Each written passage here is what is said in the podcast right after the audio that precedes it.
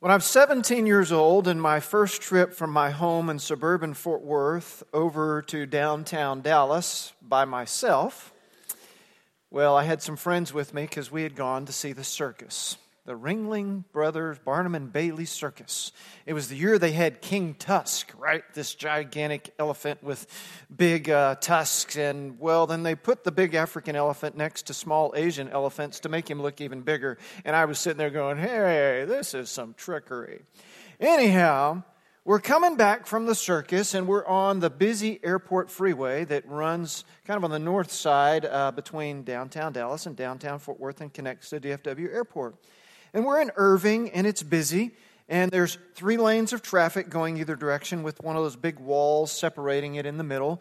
And there's a median uh, on the side if you had a breakdown and a you know, shoulder on the outside. And we're driving along, and I'm uh, driving my mom's station wagon. But, you know, we had four of us, and we wouldn't fit in my little Mazda pickup truck. And I've got my friends in there, and we're driving along and I see in my rearview mirror that somebody is approaching really rapidly and erratically. I mean, in and out of lanes and just going fast, man. And the speed limit there is like 55 at the time. And this guy's flying. And I kind of tense up already because I'm in the middle of the three lanes. And of course, as I said, there's you know, the median type part between there and the concrete wall, and there's the shoulder. So I'm, I'm doing what my dad taught me. I'm knowing that I can go either way. I'm watching my mirror, but then I think, oh, I've got to watch in front of me so I don't run into what's in front of me.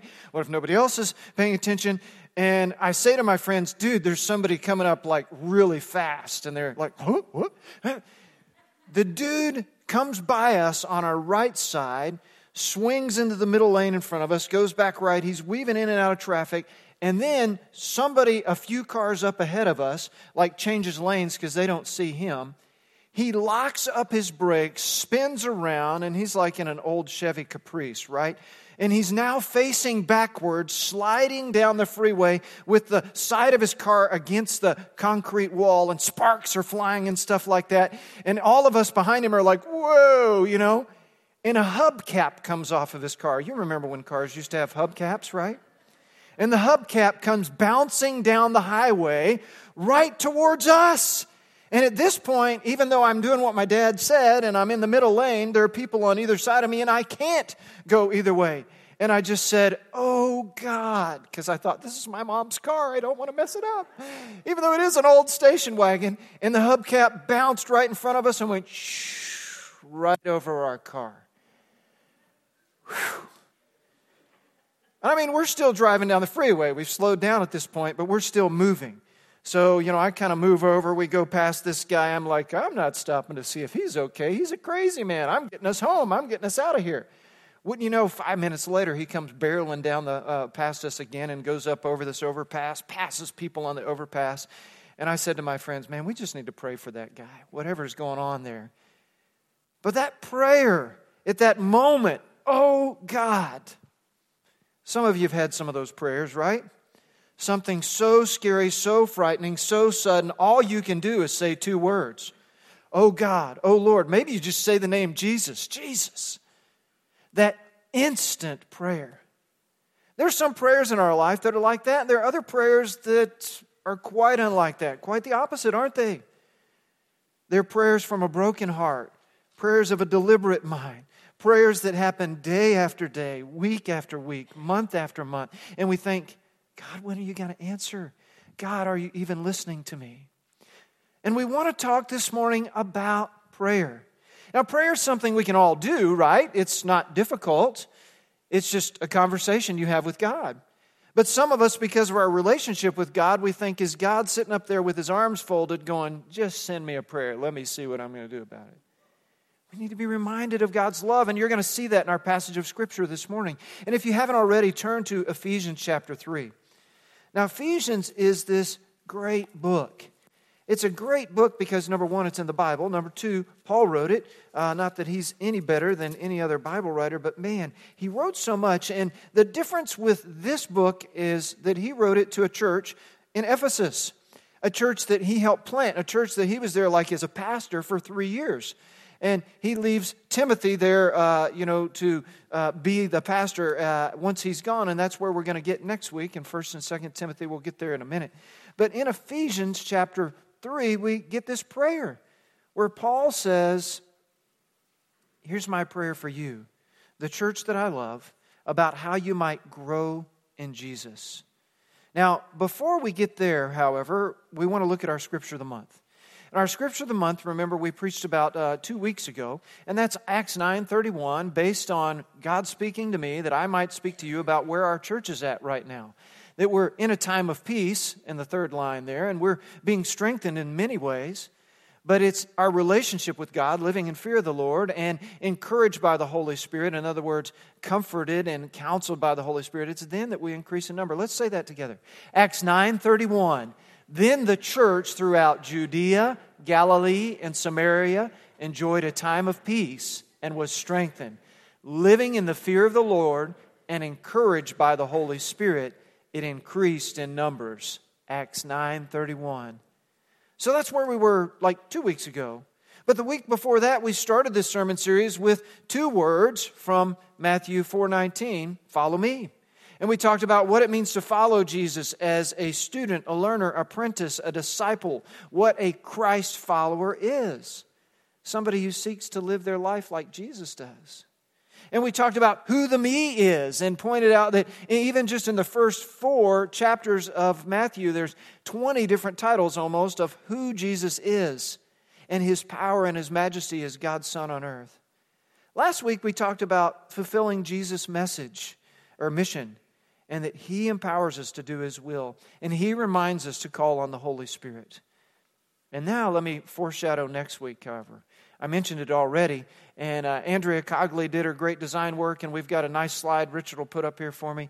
And it's uh, one verse, but the phrase out of it we're picking out as the title of our sermon series that starts next week and goes all the way through the end of July is My True Child. And it's instructions from, uh, to the church from the book of 1 Timothy. And remember what I said to you already. Let me say a little bit more, and you'll hear it more in the weeks ahead. First Timothy, I love, is because it's a book that Paul writes to his son Timothy, not literally, biologically his son, but his son in the ministry. And so it's this personal book of a personal relationship. You can see that love that Paul has for Timothy. He's just giving him advice. He says, Man, here's the way you need to do this. Watch out for these things. But then the other thing that's happening in 1 Timothy is Paul is writing to Timothy as a pastor. And he's saying, here's the kind of things you need to look out for in your church. Here's the way you need to lead your church. Here's the way you need to serve your church. And by a certain extent, even though it's one pastor writing to another, it's written to all of us as believers in Jesus who gather together as a church to tell us here's the way we need to behave as a church. So that's why we're talking uh, uh, next about 1 Timothy. It'll be perfect to follow up this sermon series as we look at the health of our church in response to Him. But today, today a prayer, a prayer for dependence on God based on His love for us. So I did all my introducing. I'm ready to read Scripture. You ready for it? Would you stand with me if you're honored, if you're able to stand in the honor of reading God's Word as we read Ephesians chapter 3, verses 14 through 21, the end of the chapter. For this reason, I kneel before the Father from whom his whole family in heaven and on earth derives its name. I pray that out of his glorious riches he may strengthen you with power through his Spirit in your inner being, so that Christ may dwell in your hearts through faith. And I pray that you, being rooted and established in love, may have power together with all the saints to grasp how wide and long and high and deep is the love of Christ, and to know that this love surpasses knowledge, that you may be filled to the measure of all fullness of God. Now, to Him who is able to do immeasurably more than all we ask or imagine, according to His power that is at work within us, to Him be glory in the church and in Christ Jesus throughout all generations, forever and ever. Amen. Let's pray together. God, I can't help but admit that I'm a little excited to see what you have to say to us today. We look at this prayer and we hear who we are praying to and what you can do. Immeasurably more than all we ask or even imagine. So, Father, I pray that you fill us with such faith. And I pray that it's not just a blind faith, but that you grow us in a relationship with you, that that faith is real and palpable. We ask it in the name of Jesus. And everyone said, Amen. Amen. Thank you. You can be seated. So, when we look at this passage of Scripture, what are the prayer requests here? What are the prayer requests? That's your first blank or your first point on your outline is what are the prayer requests here? Now, there's a bunch of things Paul says because he's Paul and he likes to lay it on, man. He likes to describe things really well. And so we get a, a lot of content from Paul and a lot of description. But you think about a prayer request, and, and, and what is prayer? Prayer is a conversation. Prayer is you talking to someone else, but in this case, you're talking to the sovereign God of the whole universe. And sometimes in a conversation with somebody down here on earth, uh, another person you know here, you're like, well, you talk about mundane things. Hey, can you do this? Yeah, I'll do that. Or, oh, dude, man, I wish you wouldn't have forgot that. Oh, sorry, I forgot that. But other times you come away from a conversation informed or encouraged, inspired, counseled, challenged, comforted. Maybe some conversations are just plain fun and you enjoyed yourself and you laughed. Maybe you did all the above. And prayer is like that, even with God, that it is a conversation with God. And when we look at these verses, so put your eyes on your text with me, if you will, you see a couple things in the way that it breaks down. Verse 14 and 15. For this reason, I kneel before the Father. So that's who he's praying to. Yes, we know prayers about uh, to God, but if you were just reading this, you wouldn't have known it was a prayer if it didn't have a little title in there. From whom his whole family in heaven and earth derives its name. So we're his family. Not because we chose him, but because he chose us first. That's other scripture and how he uh, chooses to love us. So that's an introduction to this prayer. And then look at verse 16. It says, I pray out of his glorious riches. So this is the source of what's going to happen. He may strengthen you with power through the Spirit in your inner being so that Christ may dwell in your heart. So that first request is really that we'd be strengthened so that Christ would dwell in us. But look at verse 17 in the second part. And I pray that you, being rooted and established in love, that's really the second request. That you, being rooted and established in love, verse 18 answers it and tells you why. May have power together with all the saints to grasp how wide and how long and how deep is the love of Christ. Now, if you got somewhere to go, that was the whole sermon in about one minute, okay? So you're welcome to leave. But I'd be happy for you to stay because there's some more depth for us to dive into. That's the two prayer requests, but let's look deeper here because as Paul describes deeper, we can learn deeper. And I think that's what you want to do, and that's what I'm excited about. So, your next point in your outline is what are the prayer requests here? And the first one is a love relationship with Jesus. You know God loves you. I hope you do. I hope that it's not just that you hear me and other people say John 3:16 that God so loves the world and you think, "Well, yeah, the world." Because the devil is whispering his lies in your ears, and because of the own circumstances of your life, and because of something within you you may be struggling with from your past or your present that's got you down, and it's legitimate and it's real, and the circumstances are stinky and they hurt. But don't let those circumstances and don't let your past dictate your current relationship with Jesus, and certainly not your future. That you forget the fact that the God of the whole universe loved you so much, he sent his one and only Son Jesus to die for you. And if you were the only person that ever lived, He'd still given His Son, Jesus, to save you from your sins and to give you an abundant life on earth and an eternal life in heaven. God initiates a love relationship with every one of us that is real and personal. But just like any other relationship, you've got to take it up. Let's say you meet somebody and you think, oh, that person's kind of cool. I can hang out with them. And they say to you, hey, man, you want to go out to dinner sometime? Or, you know, you want, your family want to come hang out with our family and, you know, we'll cook some burgers on the grill or something and just hang out? Well, how do you take the next step? You say yes, right? Um, sure. Well, um, when works for you? The same thing in your love relationship with Jesus. Jesus says, Come follow me. And you've got to go, All right, Jesus, I'm going to follow you. You've got to take the next step in following Jesus. You've got to go uh, with him in that relationship. Your second point on your outline is embracing that relationship with Jesus. So let's go back to that idea of uh, a friendship that's beginning. And somebody says, Hey, man, you want to share a meal together? You want to hang out, uh, your family with my family? And, uh, you know, it goes well the first time. You're like, Man, we can hang out with these people. This guy's cool. I like him. You know, I can learn some things from him. We have a fun time together. We have some similar interests, whatever it is you're looking for in a relationship or friendship like that. But look at verse 18 in Scripture. Look at verse 18. It says, so we got to go back to the end of verse, uh, middle of verse 17. So let's get 17b. And I pray that you, being rooted and established in love, may have power together with all the saints to grasp how wide and long and high and deep is the love of Christ. Whoa!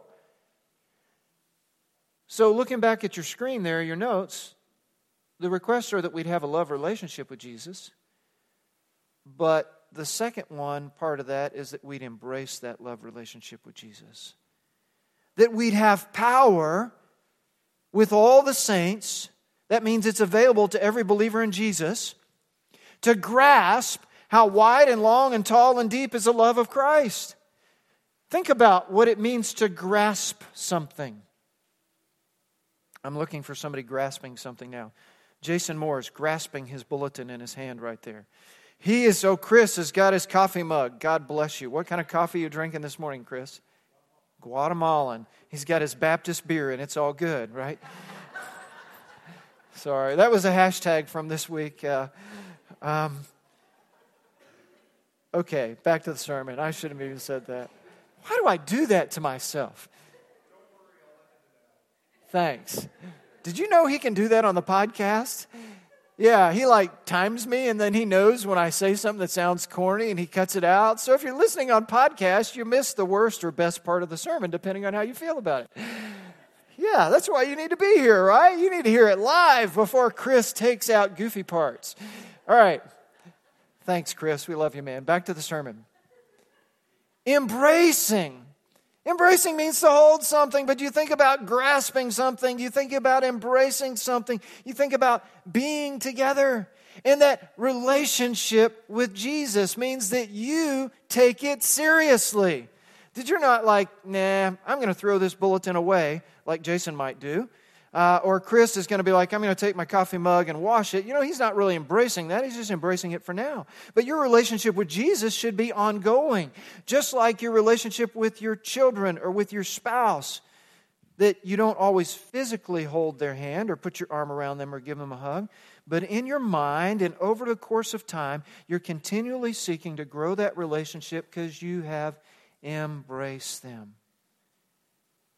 So, your second question on your outline this morning is how do I grow my relationship with Jesus? How do I grow my relationship with Jesus? Back in college, um, I went to a Christian college, Hardin Simmons University in Abilene, Texas. About 2,000 students is a great place to learn and grow. And it was a small enough campus, about 13, 1400 of us lived on campus at any time. And then you had non traditional students and off campus students. So you knew everybody on campus and you knew everybody around, even if you didn't know them, but oh, yeah, it's that guy. Yeah, and he hangs out there and he sits there in the cafeteria because we had one cafeteria. But, uh, you know, I, I wasn't like really too much into the dating scene in college, but I had friends that really were. And I learned a new phrase like right off the bat my freshman year, okay? Because, you know, we went to dances. They were called foot functions because we weren't allowed to say dance on the Baptist college back then. Seriously. You advertised it as a foot function that was off campus. I mean, it wasn't a dance. Granted, we really boogied when we got out there. And so, one of my friends, uh, who will remain nameless, Clay, um, he really liked girls. And he went to every dance he could go to and danced with every girl he could. And if she showed the least bit interest, man, he thought he was going to get married. I mean, it was like his mission in life to come to college as a freshman and meet the girl he was going to marry, and then I guess he's going to drop out of college and live happily ever after and save himself the college loan debt, right? So, Clay, I mean, every weekend he'd come back and he'd have this look in his eyes. Guys, I met so and so, and she's from such and such, and she's got blonde hair and blue eyes, and she's so pretty. And we're like, dude, who did you meet yesterday? What was her name? Where was she from? What color was her hair and eyes? And so then, you know, uh, he'd go out on a second date with them, maybe. I mean, because he was a little over the top. You get the idea. And then he'd come back and he said, Man, and we had to have the, the DTR talk. Somebody knows the phrase? I'm like, DTR? He said, define the relationship. I'm like, oh, your first real date with her and you're defining the relationship? Do you see anything wrong with this, Clay? Are you moving a little too fast here, Clay? No, man, I love her and I think I want to know you're not going to marry her. You just fell in love with what she looked like and the way she danced last weekend and you went on your first date ever with her this weekend. You don't need to be defining the relationship, Clay. Define the relationship. I told you that whole story for that phrase, right? When you think about your relationship with Jesus, if somebody were to ask you to define that relationship right now, what would it look like? How close would it be? How intimate would it be? Is it growing? Is it stagnant? Is it like, eh, I think I have a relationship with Jesus. I, I, I'm pretty sure I asked him to be my Savior, but it's been a long time. I mean, where are you at? You're not my friend Clay in love with the next girl you met at a dance. That's not real love. This is the God of the whole universe who sent his one and only Son, Jesus, who gave himself for you, who loves you, who wants a personal love relationship with you, that he's inviting you to grasp that relationship with him. And what are you going to do about it? How would you define that relationship? Look at verse 16. Verse 16 says, I pray that out of his glorious riches, he may strengthen you with power through his spirit in your inner being. So, how do I grow my relationship with Jesus? Right there on the screen, as I'm strengthened by the Holy Spirit. The key to this passage of Scripture is right there. The power, the fuel for this passage of Scripture is right there. If you've ever done an endurance activity, and you've ran out of energy, you've bonked, you've hit the wall. Maybe you're somebody that you're diabetic, or maybe you're somebody that your blood sugar goes low. I mean, you don't have to be an endurance athlete to know what it means to crash, right? When your energy is just gone and you just feel weird and you're like, oh man, this is terrible. Some of us try to live our Christian life that way and we wonder why it's so uncomfortable and we wonder why it's such a drag. It's because we're not connected to the power. We're not continually embracing or grasping that relationship with Jesus, that we're strengthened by the Holy Spirit. And through God's Word, by our prayers, with the Holy Spirit, we are strengthened with that kind of power. In Galatians 3 2, Paul wrote, and you can write down that reference, Galatians 3 2, I only want to learn this from you. Did you receive the Spirit by works of the law or by hearing with faith. I, I share that verse with you to remind you that you cannot conjure up the Holy Spirit. You can ask Him in, but it's not by anything you do, but it's by your faith that you say, okay, God, I'm lifting this prayer request up to you because it's something I can't handle on my own. I don't need to handle on my own. I'm not intended to handle on my own. Would you, by your Holy Spirit, strengthen me to handle this circumstance? Would you give me the wisdom I need, the heart I need? Think about what Ezekiel 36, 26, and 27 says.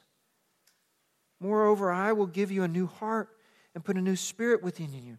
And I will remove the heart of stone from your flesh and give you a heart of flesh.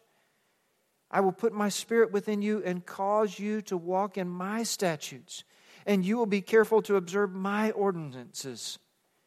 When you get God's Spirit in you, the guidance for your life as a Christ follower is God's Word. The fuel for your life is God's Word. And some of us may be frustrated because we're trying the wrong kind of fuel. I have a friend of mine who I'm always on because he likes to ride his bike a long way, but he never takes his tools with him in case something happens. And he rarely takes enough water with him uh, because, you know, you need that. You, you do sweat. And he doesn't take any sports drink or energy, uh, anything with him. And he just doesn't. I'm like, dude, how do you do that? Do you not bonk? Do you not run out of energy?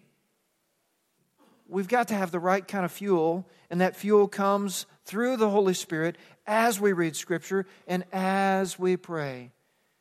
Let's move on to your second answer there. As I'm planted in Jesus' love. How do I grow in my relationship with Jesus? As I'm strengthened by the Holy Spirit. But the second way is as I'm planted in Jesus' love. Look at that second half of verse 17 again. And it says, And I pray that you being rooted and established in love. Paul likes to change analogies on us. So think about rooted. Rooted, he puts down roots. Established, that's like planted firm, like a foundation that's built. One is organic, the other is inorganic. Paul is saying, no matter how it happens, I want you to be firm in the love of God, that you know the God of the whole universe loves you, and he sent his son Jesus to sacrifice himself for you that you might grow in a relationship with him. So the Holy Spirit helps you and Jesus grounds you. Your finger in Ephesians and turn over to John chapter 13 with me. This one we need to have you turn with me. John 13. If you got it memorized, it's okay. You don't have to turn, verse 34 and 35. But if you don't, maybe even if you do, let's put your eyes there with me in your own copy of God's Word. Hey, and if you got an electronic Bible you're using on your iPad or your phone or whatever, highlight this thing, man. Email it to yourself, tweet it, uh, put it on Facebook, whatever. This is good stuff. John 13, verse 34 and 35. Jesus speaking, he says, A new command I give you love one another. As I have loved you, so you must also love one another. By this will all men know that you are my disciples if you have love for one another. So Jesus tells us to love one another, but what did he what was his example? How were we supposed to do it? As he has loved us. He gave himself for us. He sacrificed himself for us. We're supposed to love others that way. And as we're planted in Jesus' love, it makes a difference in the way that we love. You guys don't see it, but I write a preaching plan for Myra to see, right? Where I, I, I outline here are the texts I'm going to preach on and the topics, and I give her a brief description. And from that, like one paragraph, she comes up with amazing songs that fit. And it's like, dude, how does she do that? Well, one, she reads. Um, that's good to know that she reads. Um, two, she's smart. But three, much more than that, the Holy Spirit guides her. There's been so many times that I'm sitting here and I'm like, get out. How did she know to pick that song? Well, she's been praying about it and God helped her out with it. And uh, it's just amazing to see that at work. So, any case, this week on my preaching plan, I said that I was going to talk about the surgery results, survey results. Um, so I wanted to find out if Myra saw that I said I was going to talk about the surgery results as part of my sermon. So whenever she comes back, we can ask her if she uh, noticed the surgery results were going to be in there. But I just want to hit them real quick. Because two weeks ago, we asked you guys to take that survey about our church's health, and we asked specifically about worship service and inviting people. We asked about Sunday school. We asked about small groups other than Sunday school, and we asked some general questions. And um, if you want to find out a little bit more and you haven't already, subscribe to our church newsletter, southviewbaptist.org backslash newsletter, and subscribe there. And then you can even read the one that just went out in the archives. It's also on that page. But when it comes to Sunday school, and we ask questions about why people attended Sunday school, let me give you a couple results here. Well, let me just ask you first. What do you think the number one reason people attend Sunday school is? Community. Community, okay. That's actually number one. Somebody else, what's the number two reason people attend Sunday school? I can't hear. Free food. Maybe if more classes had free food, we'd have better attendance. Hmm, okay. Uh, something other than food. The number two reason people attend Sunday school is Bible study or learning. Yeah. So, you know, you all use different words. It wasn't a multiple choice, but far and away, the number one reason that people attended Sunday school was things like fellowship, community, relationships, friends. And then there were a whole bunch that supported that that say, I like smaller groups. I like discussion. I like it when we can all share our own opinions. But there were also some negatives of that. I don't like it when people talk about politics, but I do like it when they talk about this. I mean, all these kind of things, and we'll share more of those results with you along the way. Um, other answers that were high on the list were things like growing in Christ, uh, being interactive, and knowledge and life application. And then we asked if you're not attending Sunday school regularly, what would need to change in order for you to attend? The number one answer there was smaller classes. Number two answer was age graded classes for adults. Um, and then we had connecting with people, um, uh, deeper content, more variety, people I feel comfortable with, a variety of things like this. Then we asked, what is it you're looking for in a Sunday school class? And far and away again, it was friendship, fellowship, community, relationship was the number one answer. Uh, life application, valuable learning, things I can relate to, Bible study, discussion, class participation, folks in a similar stage of life, encouragement, learning, listening, lesson preparation by other class members. So they don't just show up and talk off the cuff, that they have actually studied their own lesson, not just the teacher. I love the word connectedness, inclusiveness. These are the th- sort of things that you said, I want to see in a Sunday school class to help me grow in my relationship with Christ. And that's a brief aside, just so you don't think that we forgot that. But here's the last thing I'll say on that Pastor David, that's his responsibility as a staff pastor. So he will be talking to folks who have said, I'm interested in teaching a new Sunday school class, interested in teaching a small group. And as we have those come available, we'll make them known to you. And I would just tell you if you're not involved in a Sunday school class now, maybe try one that's existing now and see what you think. And then you'll know better what it is you're looking for as we introduce new classes. You'll find the right one where you can learn the Bible but be in relationship with others to help us be planted in Jesus' love. So let's move on with our text. Your third question this morning is What are the results of my relationship with Jesus? What are the results of my relationship with Jesus? Well, this is really a question about expectations. What did we expect? How are we going to get there? What's it going to take? The first answer there is becoming everything God intends. Becoming everything God intends. That's, that's a huge answer, isn't it? But look at verse 19. Verse 18 said that we were going to grow to grasp how wide, deep, and long the love of Christ is. But verse 19 says, and to know that this love surpasses knowledge, that you may be filled to the measure of all fullness of God. Now, all right, I know my measure of fullness, and I'm just me. You know, I'm, I'm Aaron. I'm impatient with things sometimes. I'm lazy at times.